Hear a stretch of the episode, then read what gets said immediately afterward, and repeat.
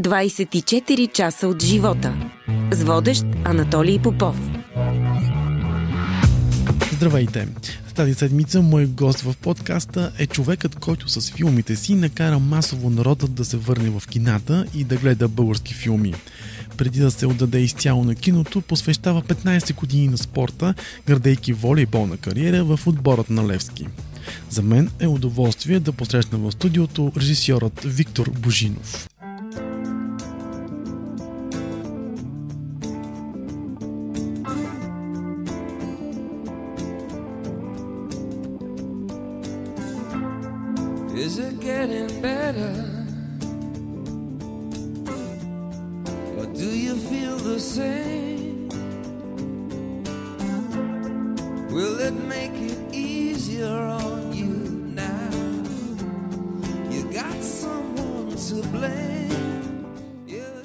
Здравейте и добре дошъл в подкаста. Здравейте, много ми е приятно. Благодаря за поканата. В началото да си поговорим за най-новият ви сериал, който се казва Вина и ще стартира, доколкото знам, около коледа по БНТ. Ами това кога ще стартира е въпрос на програмната политика на националната телевизия. И аз знам, че може би ще е там някъде, но в момента няма официално потвърдена дата. Ние сме на финалната права, завършваме монтаж, звук, цветни корекции. Така че когато телевизията реши, може да го, да го, да го излъчва. Така че а, то, това си част от, как да кажа, част от, от процеса. А да кажете нещо повече за самият сериал, може ли или все още е тайна? Ами не, то сериалът е а, семейна драма, така, та- така определен е жанр на сесията. Първата сесия на Българска национална телевизия, която се проведе миналата година, е, всъщност е съставен от 12 а, епизода, ние сме ги нарекли 12 части а, и се занимава с отношенията в а, две семейства а, и цялото това на фона на на винената индустрия, да го кажем така, с малко по-задълбочено отношение към виното като такова.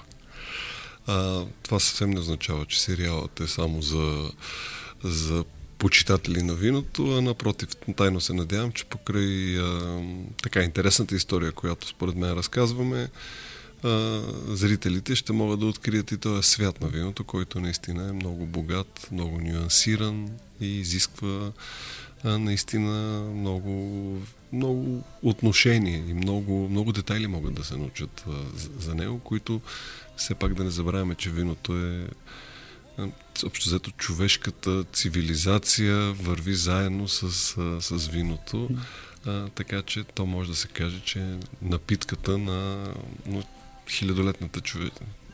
история на цивилизацията ни. Ще го чакаме с интерес. Да си поговорим обаче по една тема, която доста разширено се коментираше през миналите седмици. Филмът ви Бягство, който вие оттеглихте от надпреварата за наградите Оскар. Защо го направихте? Значи, нека да бъдем коректни. Ние не сме го изтеглили от надпреварата за наградите Оскар, от процедурата за избор на, български, на български претендент.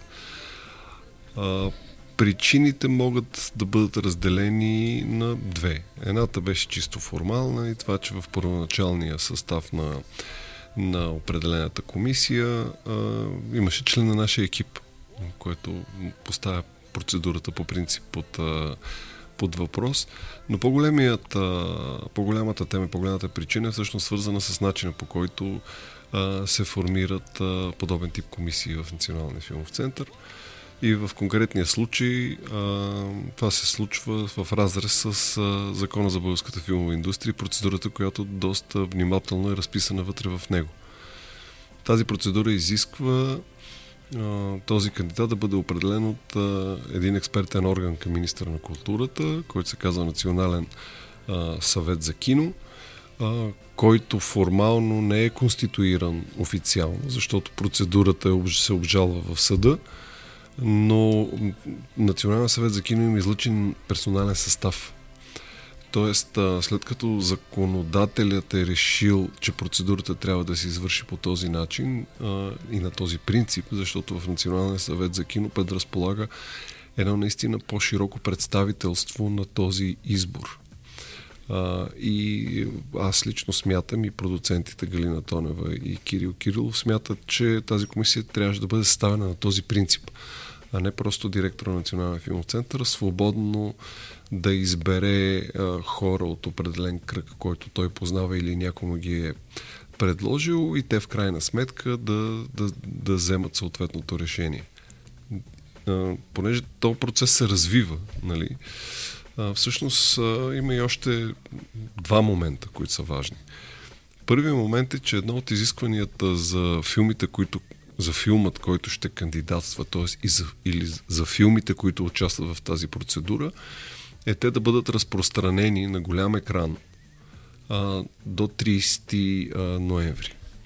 Това е изискването на академията. А, какво означава разпространение на голям екран? Това даже много внимателно е разписано. Това означава, че в едно кино, в един и същи час, в продължение на 7 последователни дни, съответният филм трябва да има прожекции.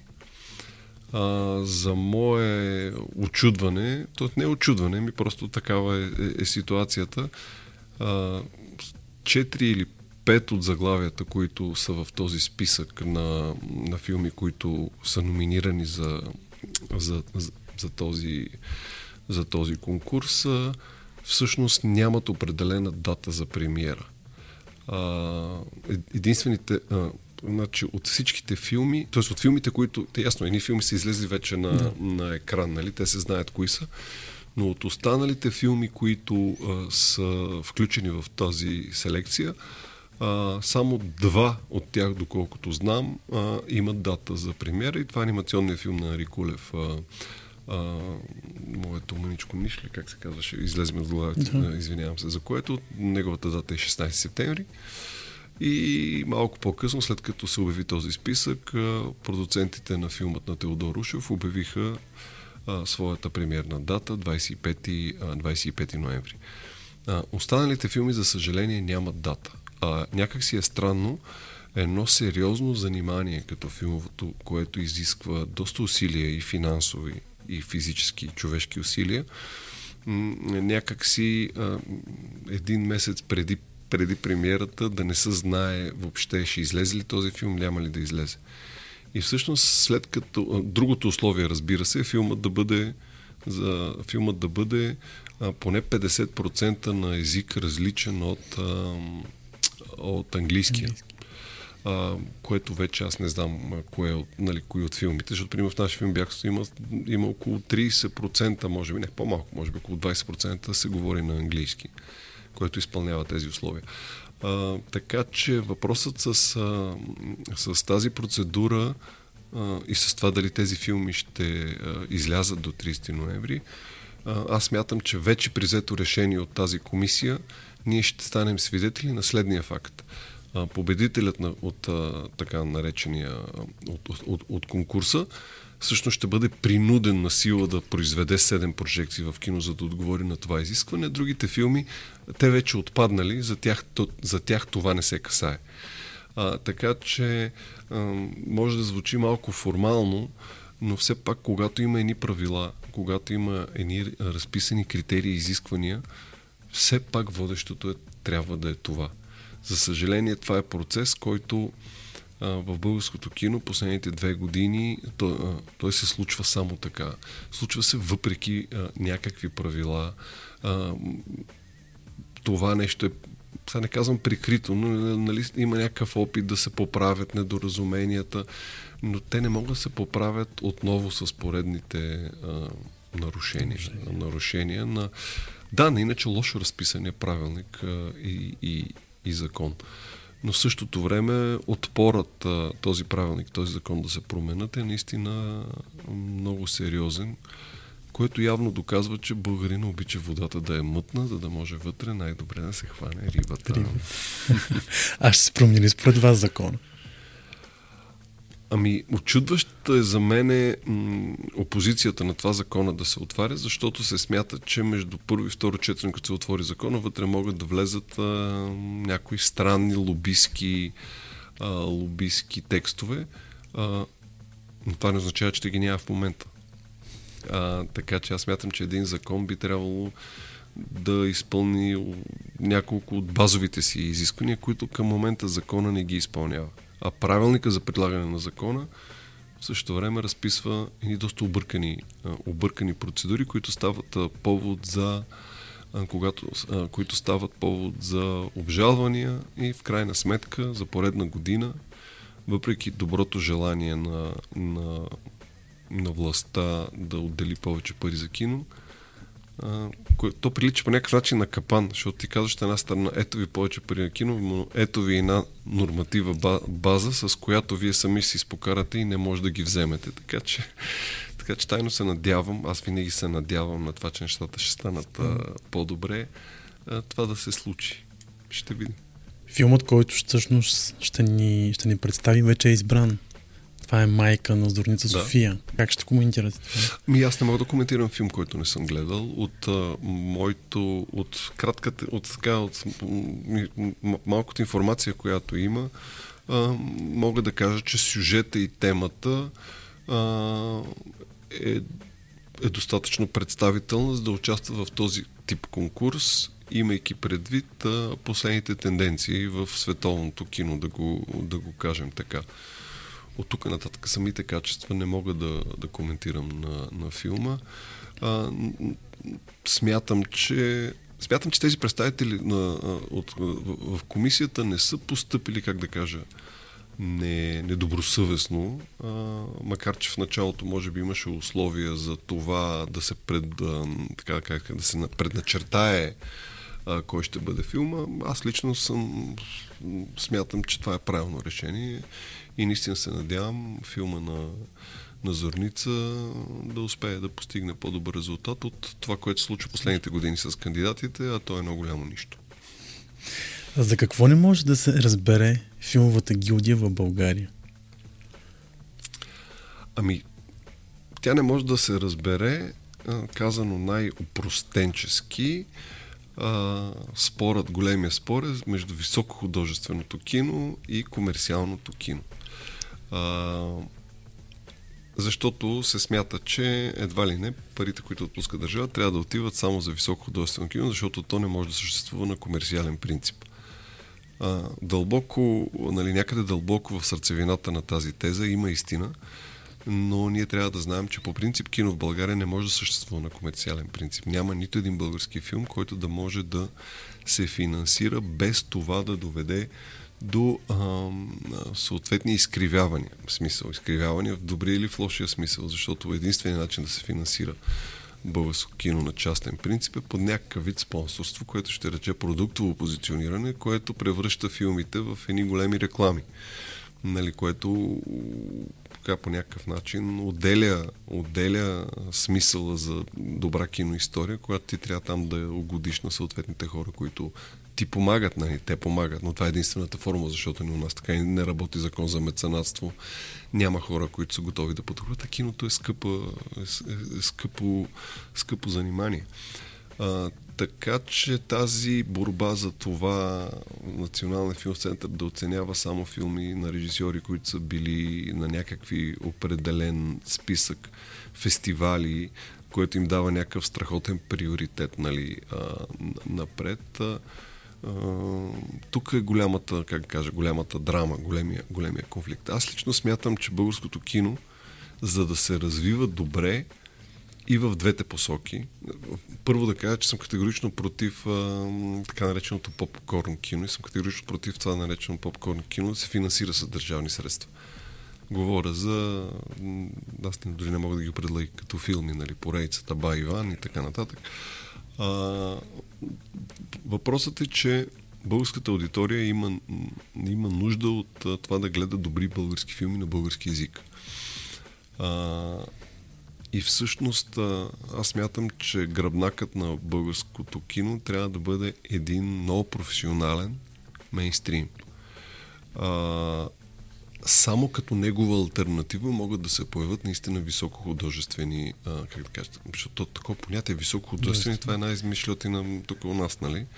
Но, така да кажем, филми, които са с по-специфични творчески търсения, а, насочени към аудитория, която има нужда да бъде, други изразни средства да се търсят, така че така че никой не отнема и никой не иска да отнеме правото на, на такова кино.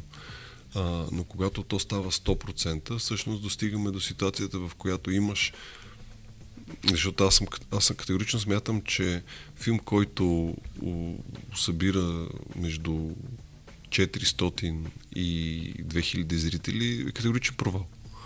А, защото какво значи 2000 зрители? 2000 значи два пъти, три, три представления в Народния театър. А, така че а, не може да се не може да се затвориме само в... А когато говорим в територията на субективността, там вече нещата могат много да се... Да, не, луко може много да, много да се разтегля.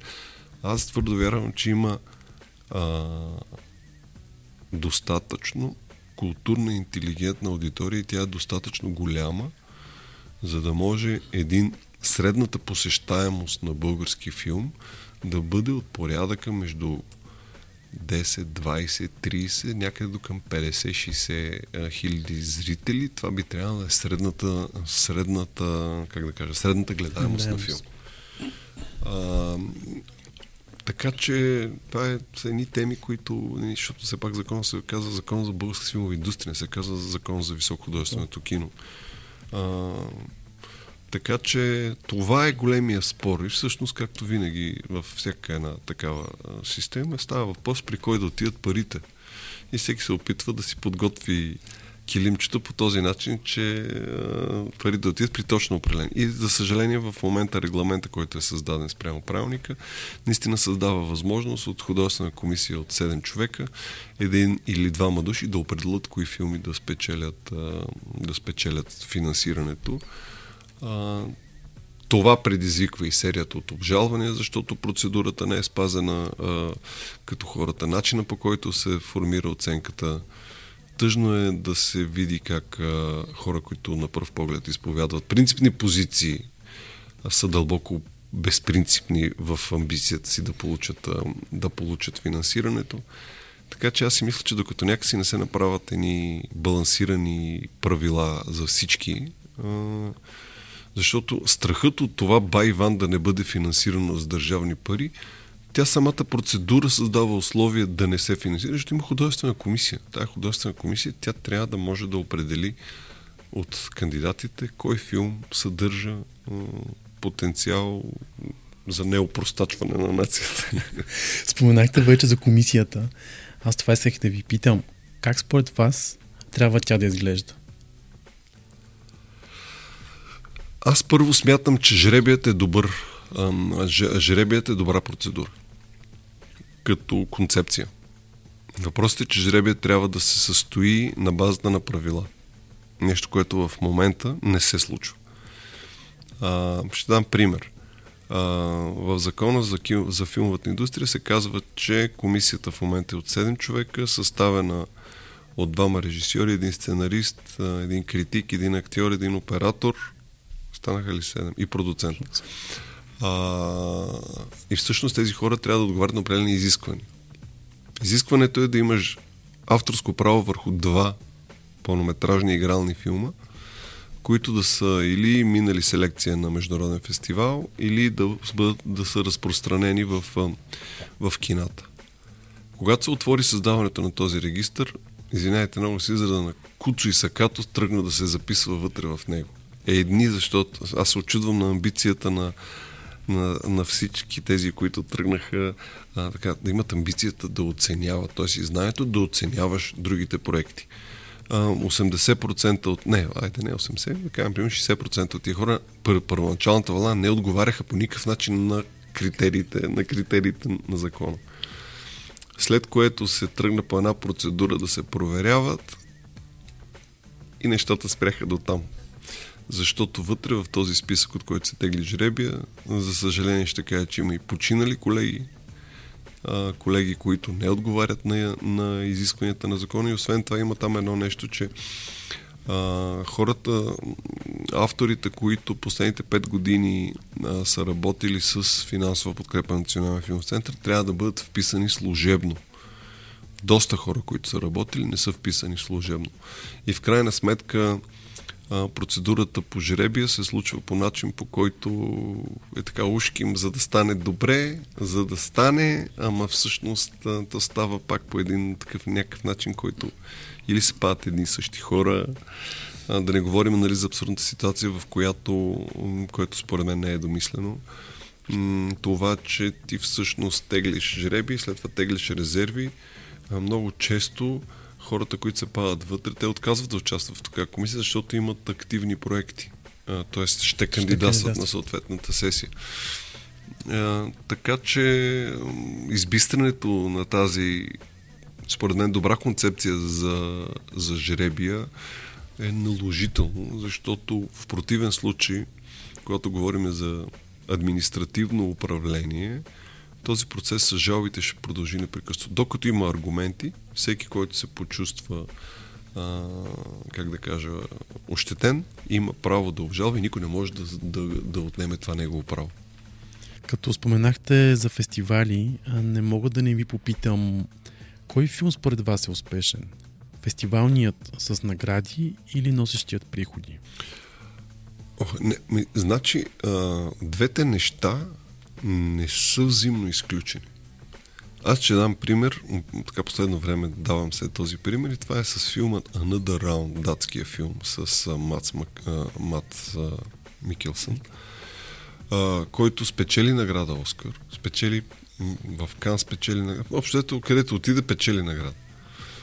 Този филм а, през 2020 година, мисля, че му е официалното разпространение, в държавата Дания, коя, която го е произвела, има 600 хиляди зрители. 600 хиляди адмишъна, т.е. 600 хиляди билета. А, на фона на една Дания, която е, мисля, че 5 милиона и 700 като общо население.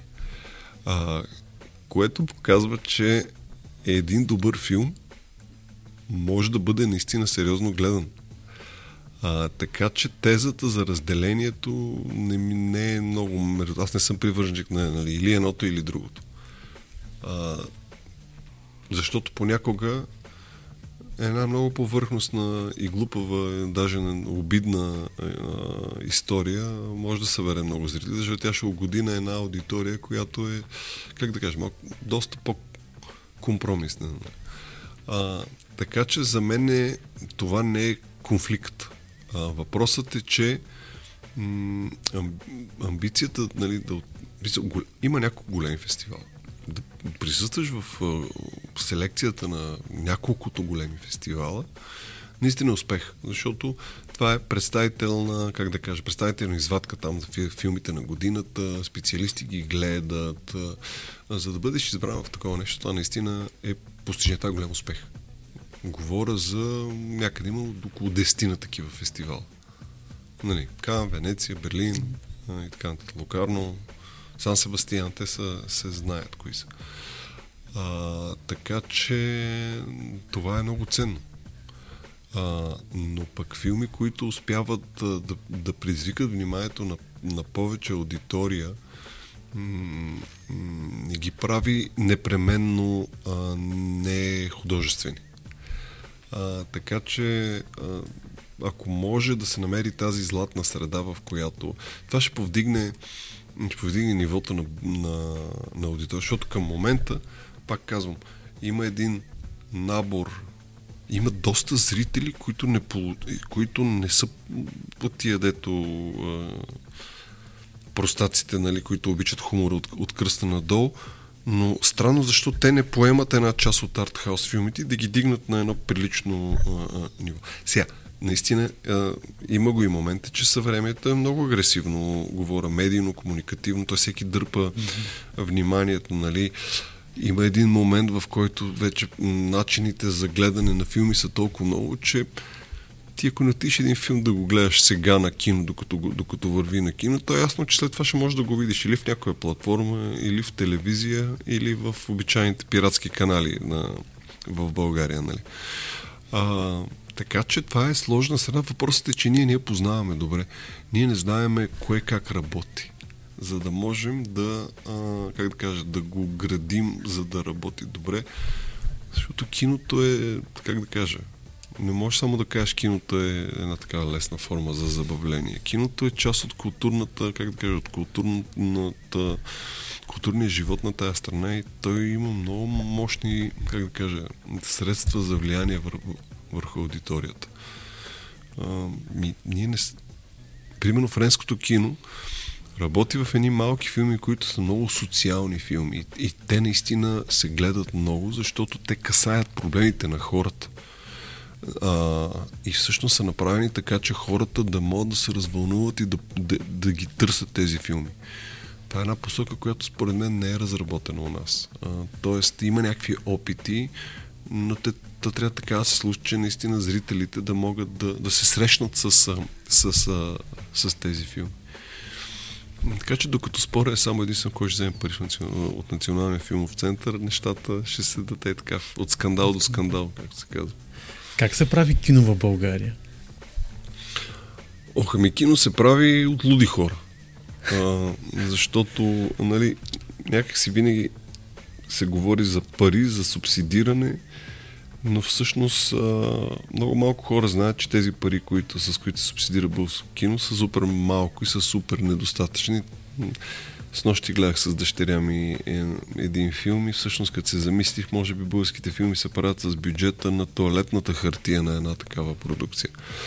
А, така че филмите се правят с много ентусиазъм. Филмите се правят с много желание. Защото един филм, а, един процес по създаване на един филм от идея до премиера понякога може да отнеме 5, 6, 8, 10 години. А, и всъщност, ако теглиш чертата на, на така, формално казано, на бюджета, който имаш и го разделиш а, там по месеци, всъщност може да се окаже, че голяма част от кинаджиите са социално слаби. Колкото е абсурдно нали, да, да звучи. Така че кино се прави много трудно, защото начините му на финансиране са супер ограничени.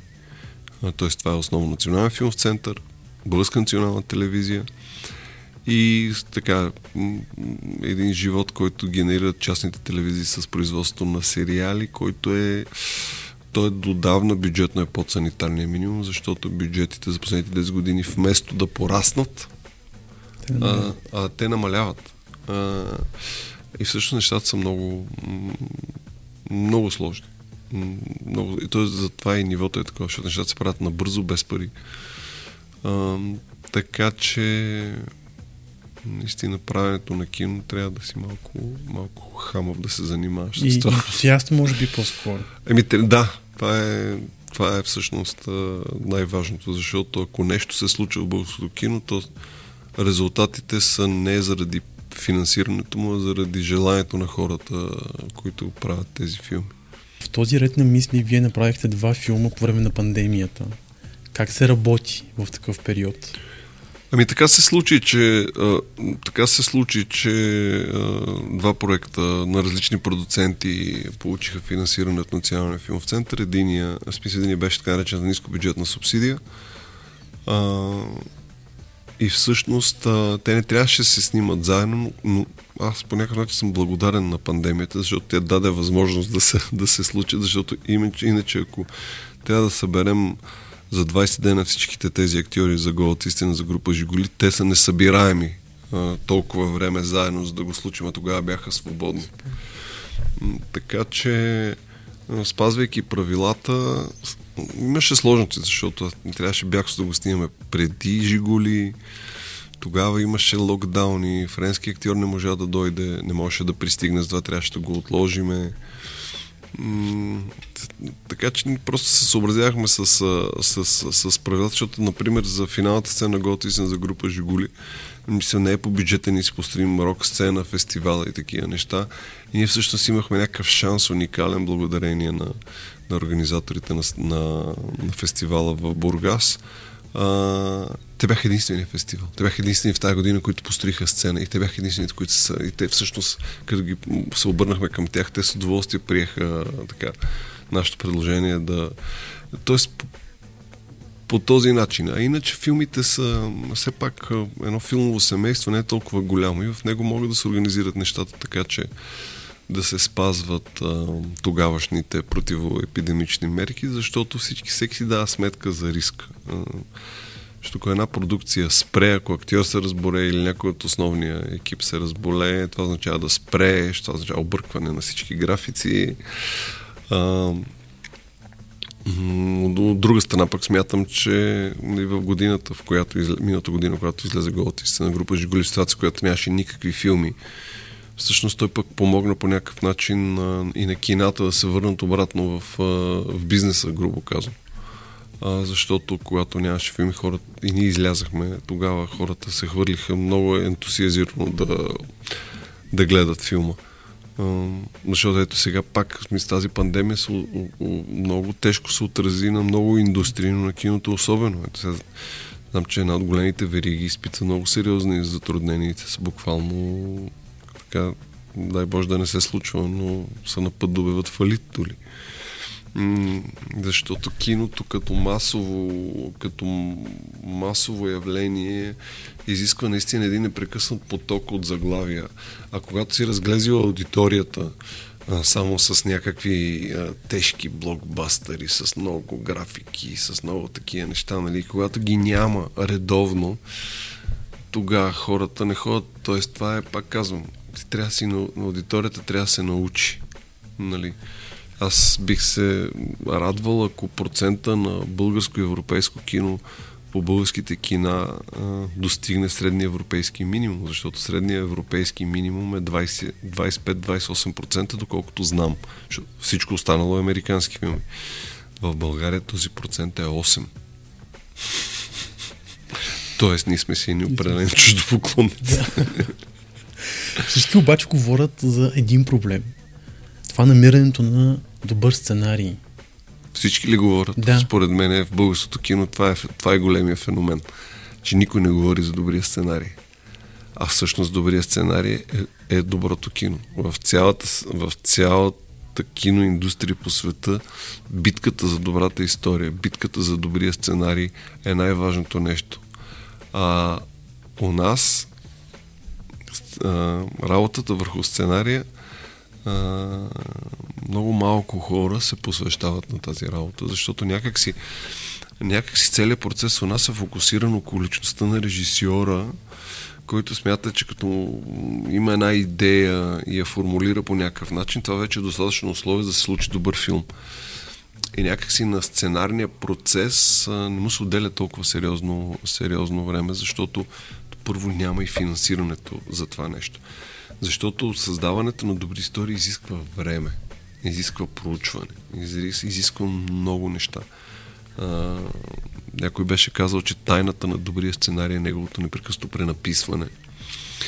А, така че, а, така че добрата а, има, ние сме нормална държава, в която има много истории, които а, могат да бъдат разказани във филм.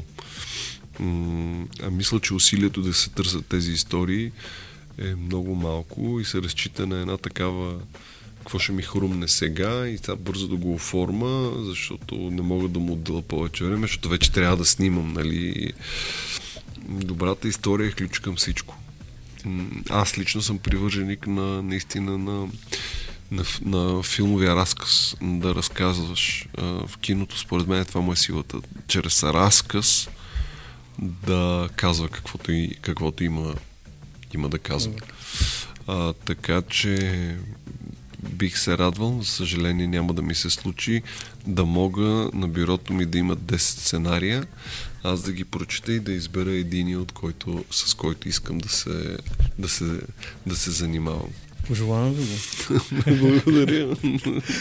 Драматизма и паузите в българското кино, които се използват, може ли да се нарекат наш стил? Еми, сега то, пак казвам, въпрос на история. защото а, някои хора казваха, че възвишение първата му част е много бавна, че бягство първата част е много бавна, но всъщност а, те историите са за това. Възвишение е една история за едни хора, дето нищо не се случва от това, което искат да се случи, всичко сякаш е спряло. В бягствени хора са избягали от едно място, където те са избягали заради това, че нещата се случват по-бавно и по-спокойно, за да могат после да се забързат. Нали? А... Еми, да, така е. Има драматизъм и, и патос в българското кино. А, има и много мълчание, което може би идва от а, лошите диалози. а, но всъщност а, да, създава, сега като се замисля, наистина има едно такова усещане, че по-голямата част от филмите, които излизат са, са такива. А, явно българските кинджи сме някакви много кахърни. Някакви такива умозрителни, сърдити, мрачни хора. А, всъщност не е когато така. се случи, когато се случи един пълноценен процес и когато се уважава, защото това се, да кажем, се уважава само това, нали, се толерира това. То е някакъв тренд, нали. Ако обаче с нещата наистина заживеят пълноценен живот, то това нещо ще се промени, защото аз мятам, че с финансирането, което държавата осигурява, може да има достатъчно разнообразен процес. Може да има и исторически филми, може да има и артхаус, може да има и комедии, може да има музикален филм, може да има филми за деца. Ние тотално това сме го отрязали като... А, да, това беше един от, а, от моите въпроси към вас, всъщност. Защо не се правят филми за деца? Ами те се правят, ама са супер малко, нали? Смисъл се правят по един-два на пет години, нали? Ами, защото може би не можем да правим филми за деца. Може би, може би смятаме, че това е някаква ниска топка. Всъщност дете, децата децата с супер ценна аудитория. Е, как правихме едно време? Еми едно време правихме семейни филми, които ставаха и за баба, и за дядо, и за внуче, и за, и, и, и, и, и за всички, нали. А, някой казва, че понеже сме а, малка територия, нещо, което аз не съм съгласен, не може да има, примерно части телевизии не могат да финансират профилиран сериал, т.е. само детски, само за тази аудитория, защото тогава потенциалната аудитория, която би ги гледал, би била много малка и те економически нямат сметка от това. Те затова се опитват да реализират едни дълги политематични, т.е. те са като нали, да има и престъпление, да има и сантимент, да има и романтика, нали, да има и малко музичка. А, и то става един тролюгивеч. Тоест ня, нямаме жанровост, жанровост в масовата телевизионна, телевизионна продукция а, жанрово кино се прави трудно, защото, защото зрителя има възможност да гледа най-добрите образци от световното кино и ти трябва да си на това ниво.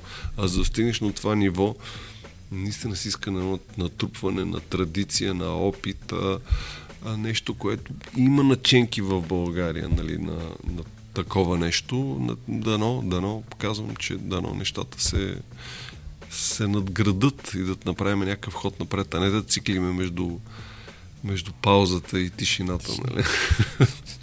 Защо не се правят а, кастинги за, за роли, а повечето режисьори работят с ние същи актьори?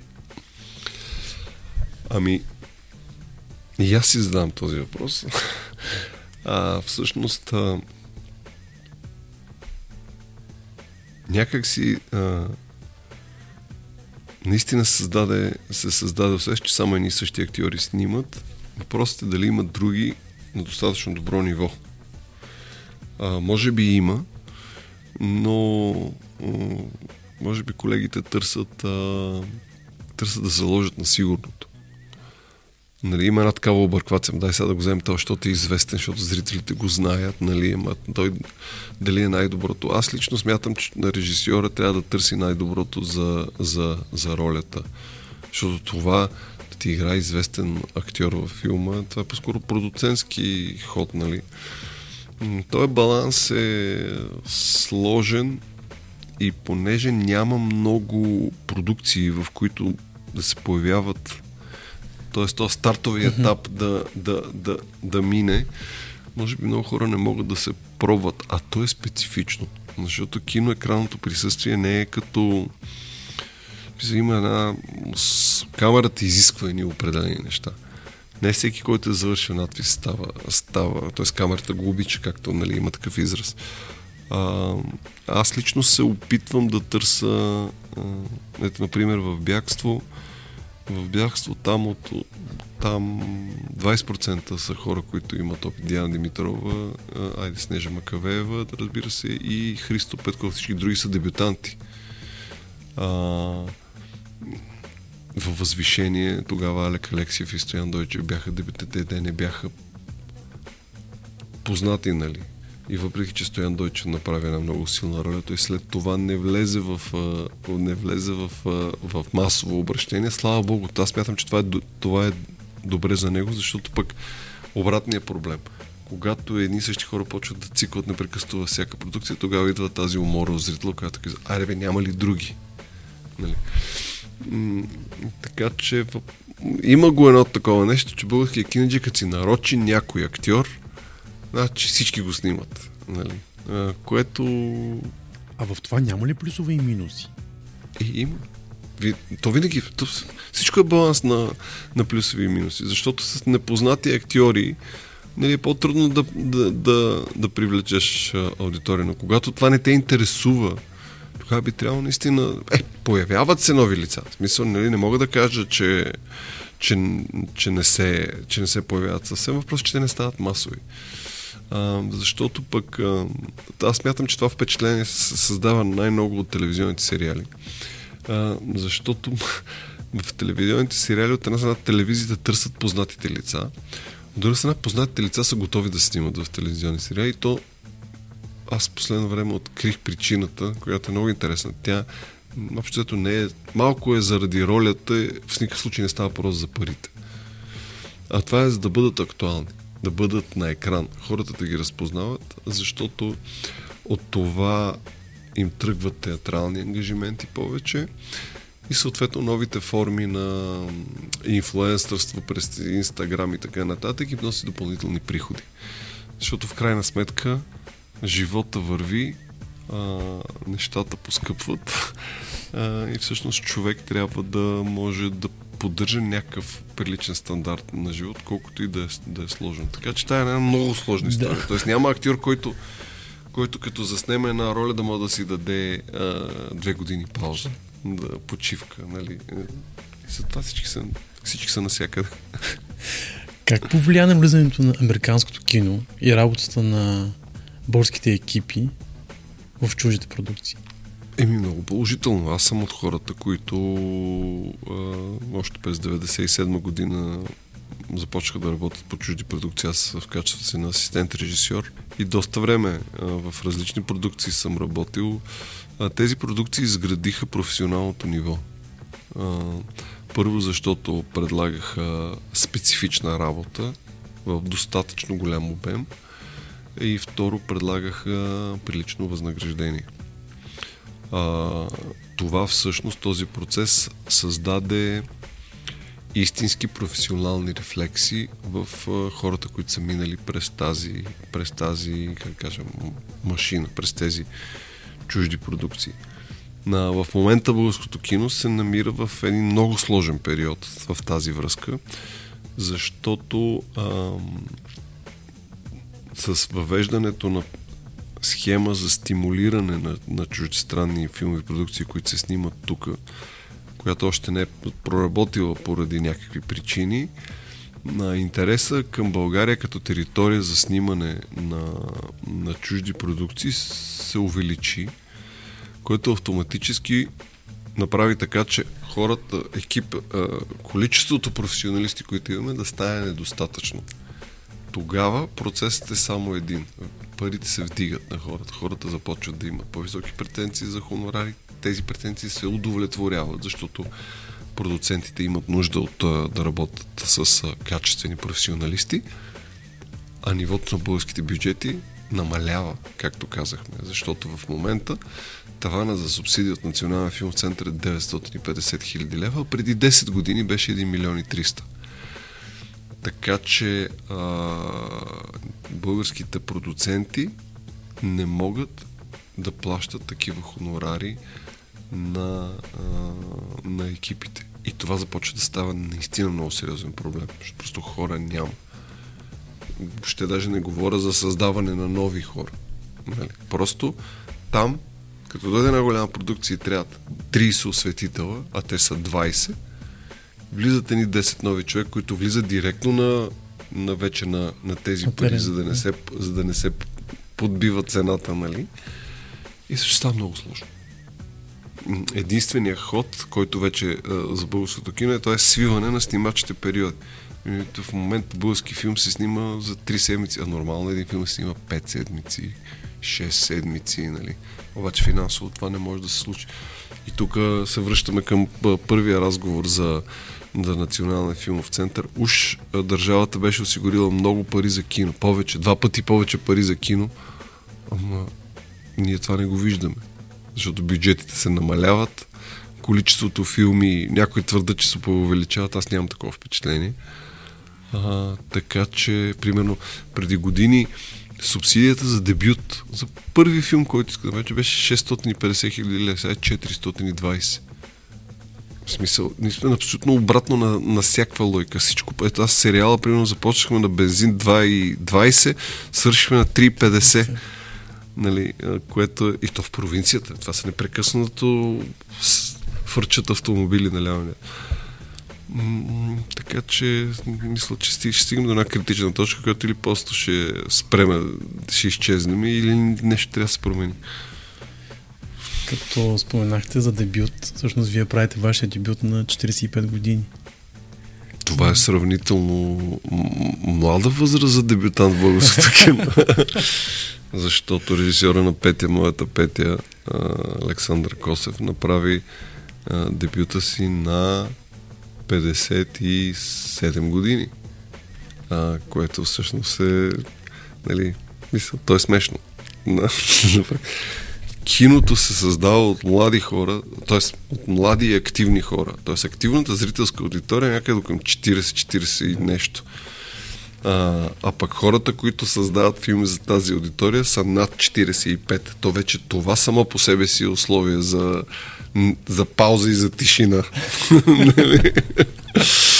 а, така че, да, това е нещо, което аз че казвам не виждам, защото много дълго време едно поколение държа ресурса само при себе си. Минаха 20 години. Натрупаха се хора след това, които станаха нетърпеливи това и те да, и те да направят нещо. А, с това се случи. След, следващите поколения започнаха да работят, но то времето върви. Вече те станаха на тая възраст, на която онези, онези не пускаха. А аз не виждам сега тия да пускат. Нали, тия, които сега са актуални, да, пуснат, да, да, да пуснат на, да помагат. Оня ден гледах челюсти нали, в, в IMAX, сега го пуснаха на ново. Спилбърг го е направил на 28 години възраст. И това не му е дебюта. Това му е четвъртия филм. филм. Да. Дуел, Sugarland Експрес и побеше още. Това му е четвъртия филм. На 28 години имаш 4 филма. И в България 20, 28 годишен режисьор пуска да ги лъгаш ги с някакви късометражки, нали, нещо там мушким да си упражняваш. Такова, но това с късометражката не е точно игрален филм. А вие на колко направихте челюсти? Ага. ами, нашото, нашото челюст, нашото челюст беше 87 година. 87 година съм бил на, 5, на 14 години. 14 години съм. Е, това бяха, това бяха онези киноманските, нали, като гледаш нещо и искаш ти да направиш нещо такова. Беше много на камера, 8 мм сме снимали Добре, че един от нашата група тогава... Акула имаше. Акулата лично съм е правил от бутилка за минерална вода, един литър облепена с пластилини, с зъбите изрязани от капачка за буркан. много детски штурти, нали. Но пък наистина тогава почва, някакви неща почва да ги пипаш, нали, да ги, да ги усещаш как се случват. Така че това е, е хубавите детски периоди. 15 години играете волейбол. Защо се отказахте от спорта и потеглихте към киното? Ами, аз започнах да се занимавам с волейбол трети клас.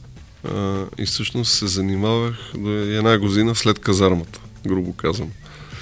А, ами, аз все пак съм от онова, покол... от онова поколение по средата, дето живя а, 15-16 години преди 89-та година, след това стана свидетел на това как всичко се разпадна и всъщност и спорта се разпадна. А, и всъщност това е една от причините, може би.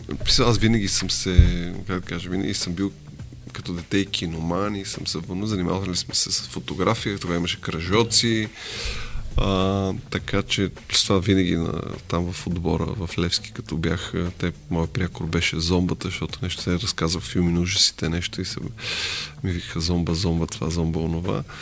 И всъщност аз се отказах от волейбол за една нощ. А, а, беше през 92 година, когато септември месец вече се събираме за нова година тренировъчна. Започнали сме там, минали сме през лагер. Тогава треньор ми беше легендата Богдан Кичуков. И аз му казах един му казах, аз така и така ще да кандидатствам в надпис от 1 до 10 септември и няма да идвам на тренировки. Той каза, да, добре, разбирам, ти винаги се интересува от това, нали? Обади се какво става, нали, след това.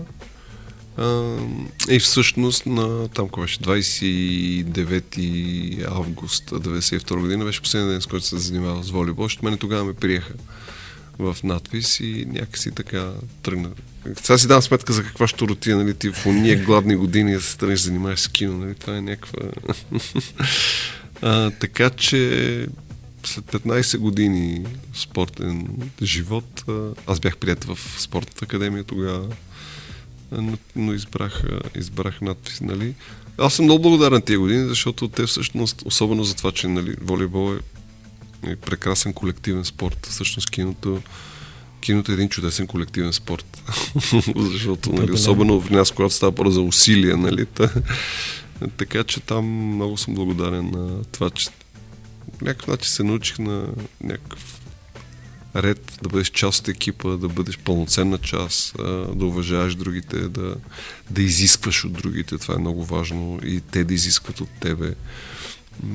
така че мисля, че е било само за добро. Да се поговорим и за музиката. Вие сте голям меломан. Колко пъти сте бил на концерт на YouTube? Ами, че... Сега. 12 мисля, че бях. 12. Не, 13. 13. Пъти фаталното число. 13. Ох, ами музиката е, как да кажем, всяко, всяко поколение, всяка възраст има своите как. Музиката е част от съзряването по някакъв начин. все пак 80-те години, в които нали, да, съм пораствал, нали, тогава бяха много активни, нали, ако говорим за YouTube конкретно, mm-hmm. нали. Защото, нали, категорично за мен това е групата на, на, на моето поколение. Нали. Сега има спор дали са Юту и Депеш Мод. Нали. Окей, аз съм за Юту, нали. Не че отричам Депеш Мод, но... но всъщност тогава си спомням си 90 и и трета година, мисля, че беше, когато бяхме на първия концерт на Юту с Тони Бакарски, с моят оператор в Будапешта. Това беше първото излизане, първото ми излизане в чужбина.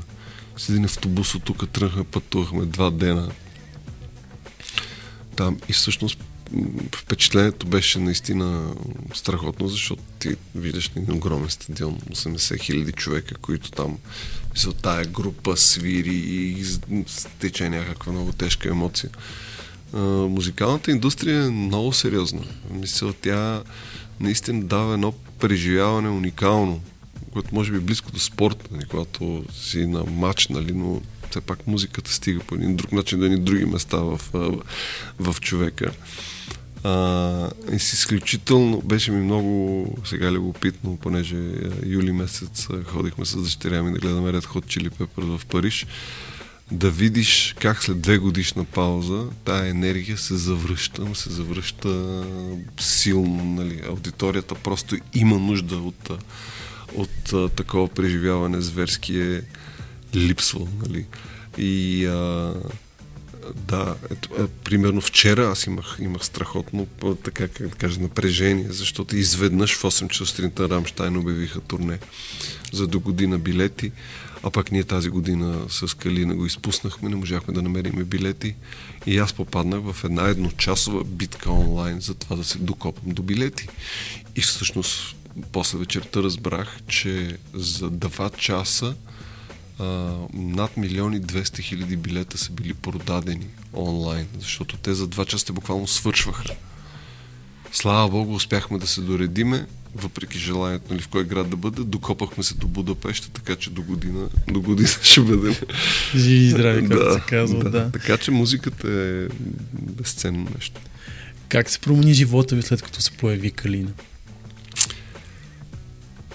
Еми, защото едва ли ще... То човек, аз няма да кажа нещо, което е по-различно от живота на всеки, на всеки един човек, но това е най-ценната случка в, в, в човешкия живот. Още повече след така един период на една дълга борба за това, за това дете, нали? И всъщност с 10 годишна борба. А, така че живота се променя, може би като на всеки един човек. Всъщност в момента, в който се случи това нещо, си дава сметка, че ти повече нямаш значение. Смисъл, че твои амбиции някакси, някакси вече са супер маловажни и всички твои усилия за себе си, които са били а, до този момент, сега трябва да ги насочиш, да ги насочиш на, на друго място.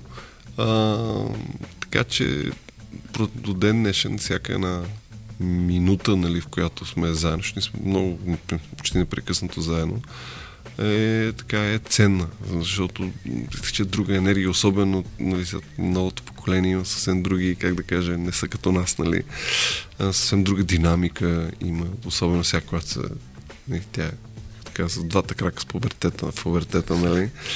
А, така че хората трябва да правят деца и да им се радват и да ги отглеждат. За какъв филм си мечтаете? Ми за хубав, в смисъл. За сега си мечтая за следващия, който е доста сложен. Може ли нещо да кажете около него или още е тайна всичко? Е, не, то не е тайна. То даже се знае, че аз работя по екранизация на следващия роман на Милен Русков Чам Кория. А, сложен исторически проект. Битката му през Националния филм в център е много тежка. Те не може да мине. А защо не може към момента да мине? два пъти. Ми, като... Аз знам, че този филм а, като, като проект пише, че бил вреден за българското кино. Защо да, така? в първата сесия бил вреден за българското кино, защото, не, защото е интерпретирал историята по начин, по който не било исторически коректно, което абсолютно не е верно. А, историята разказва за един от драматични събития в българската история. Това е периода 25-28 година. Тоест, от, а, общо взето, нещата свързани около атентата на, на, на света неделя. Много е интересно. Нали, тази интерпретация на един от членовете, както казвате, нали, двама души могат да, да отвърлят проекта, е просто смешна интерпретацията. А, защото там през а, историята на един обикновен таксиметр шофьор се разказва за целия целият диапазон на политически боричкания, в които един обикновен човек се опитва да, да съществува. А, така че и, и това е онази конфронтация между ляво и дясно, която нали, много крайна. Нали, защото едни, едните правят а, белята с атентата, другите след това почват да ги изтребват а, посред нощите. Нали, а, това ужасно прилича на днешния ден в който отново се ескалира ескалацията ляво-дясно, разделението ляво-дясно а, набъбва по един брутален начин. А, и всъщност какво иде да, да покаже цялото нещо, че ние с 100 години не сме мръднали, ние сме на същото а, културно-идеологическо ниво, в което мога да се изджавкаме и от невъзможност да направим съзнателна крачка напред. А, борбата, всеки срещу всеки или на някакви групи с концепцията, че ние трябва да ги унищожиме до края, защото иначе те ще ни унищожат. Ами то това е война. В смисъл, това е духовна, духовна война, която както е била, така тя и в момента, в момента е абсолютно по, по същия начин. Е, това до какво ще доведе? Това ще доведе до някаква глупост. Нали? Тогава доведе до Първа и до Втора световна войни, сега довежда до конфликт в Украина. Нали? Мисля, това са глупости. Тоест, тази набъбване на противопоставянето е много плашещо, защото при него една много малка искра може да взриви всичко. А да не забравяме, че има хора, които имат интерес от това, защото най-богатите хора в историята на човечеството са станали покрай войната, така че... За съжаление. За съжаление, да. И като за финал, какво бихте пожелали на тези, които ни слушат? Ами, най-важното, което човек трябва да пожелава, това е здраве. Защото здравето, без здраве няма нищо друго. А, а иначе, а, пожелава на хората да търсят а, малко по-смислени неща. Да не се оставят да бъдат водени за носа по повърхността. Да знаят, че всяка сила има противосила. И, и да не, някакси не да търсят а, да вземат едната страна на, на силата, а да търсят а, своето място така, че да бъде добре и за, и за противниците ти. Защото всъщност истинската сила на демокрацията тя е дефинирана нали, правото на мнозинството, но с уважение към младсинството, а, а не с, за негова сметка и против него. Така че утопичната идея да, нали, да, се, как кажа, да се съберем, да се обединим, тя е ясна, че е невъзможна, но някакси малко да уважаваме и другия и то, който е на корено различно мнение, защото мога да научим нещо от него. Много ви благодаря за този разговор. И аз благодаря. Слушахте 24 часа от живота. Още епизоди може да откриете на 24часа.bg и във всичките ни подкаст платформи.